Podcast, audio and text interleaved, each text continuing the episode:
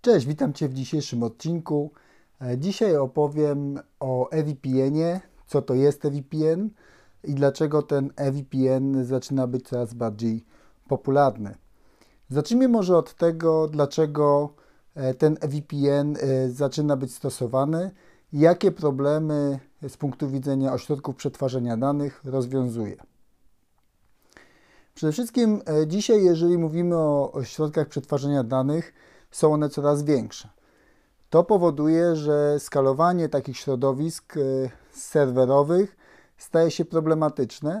Staje się również problematyczne zarządzanie regułami bezpieczeństwa, staje się problematyczne dodawanie nowych serwerów, więc jest potrzeba nowej technologii, która pozwoli stosować te rozwiązania w sposób bardziej skalowalny, czyli szybciej dodawać serwery, szybciej rekonfigurować środowisko, zmniejszyć ryzyko awarii czy zatrzymania się tej całej sieci.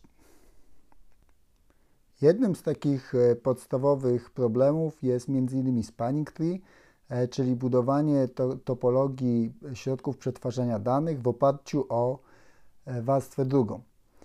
Dzisiaj bardzo często nadal spotykaną, czyli typowy taki scenariusz. Mamy szafy rakowe, w których mamy switche top of the rack, najczęściej zwirtualizowane w ramach jednego raka i następnie linkiem zagregowanym składającym się z wielu fizycznych połączeń łączymy taki rak do przełączników szkieletowych albo jeżeli to są większe ośrodki, to do przełączników end of the row, czyli tych przełączników na końcu rzędu szafrakowych.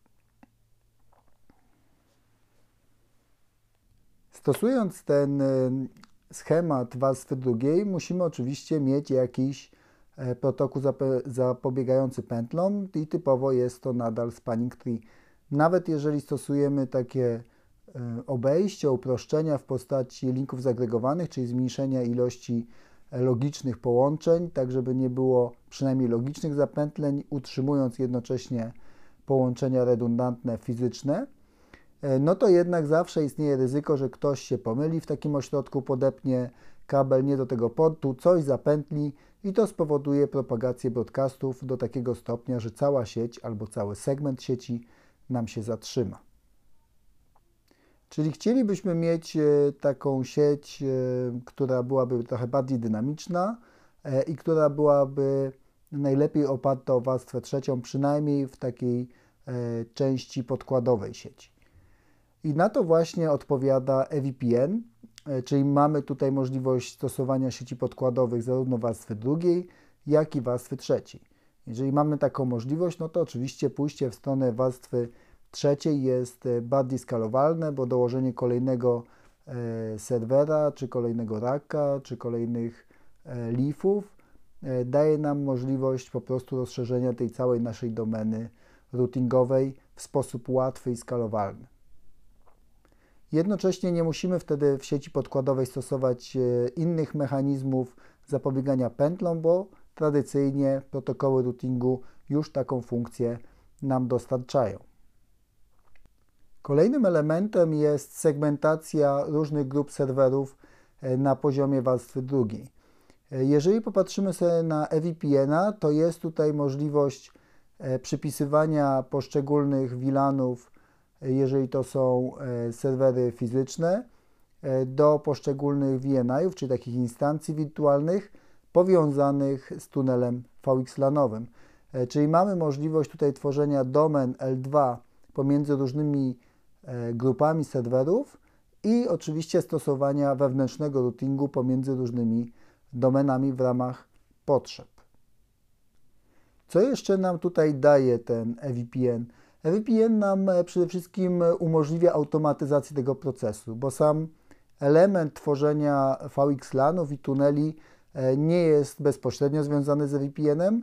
Można takie tunele VXLANowe statycznie zestawiać bez eVPN-a, natomiast to, co eVPN jako centralny control plane nam daje, to możliwość zestawiania tych tuneli w sposób dynamiczny.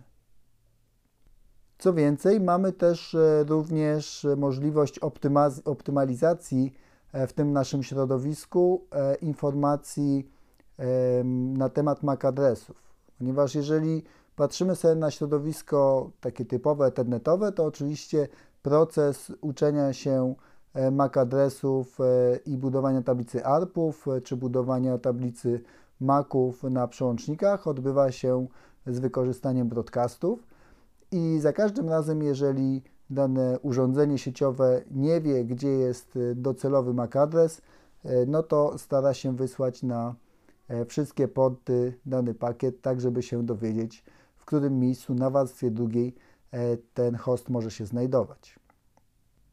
To, co EVPN optymalizuje, to wykorzystuje MPBGP, czyli rozszerzenie protokołu BGP, pozwalające na rozsyłanie do wszystkich leafów, czyli tradycyjnie są to wszystkie top informacji o MAC adresach, które funkcjonują na innych top czyli innych leafach, tak żeby dany przełącznik, gdy trafi do niego pakiet związany z docelowym MAC adresem, mógł e, już mieć gotową informację, do którego tunelu VXLANowego ten właśnie pakiet powinien być przekazany, żeby nie przekazywać tego pakietu niepotrzebnie do pozostałych top of the racków, pozostałych leafów, które nie biorą udziału w tej komunikacji. Więc podsumowując, EVPN nam daje automatyzację zestawiania e, tuneli VXLANowych, czyli tych nakładkowych, jak również daje nam automatyzację w przekazywaniu informacji o MAC adresach na poszczególne lify z wykorzystaniem MPBGP od strony spinów, czyli tego centralnego control plane. Na dzisiaj to wszystko. Do usłyszenia w kolejnym odcinku.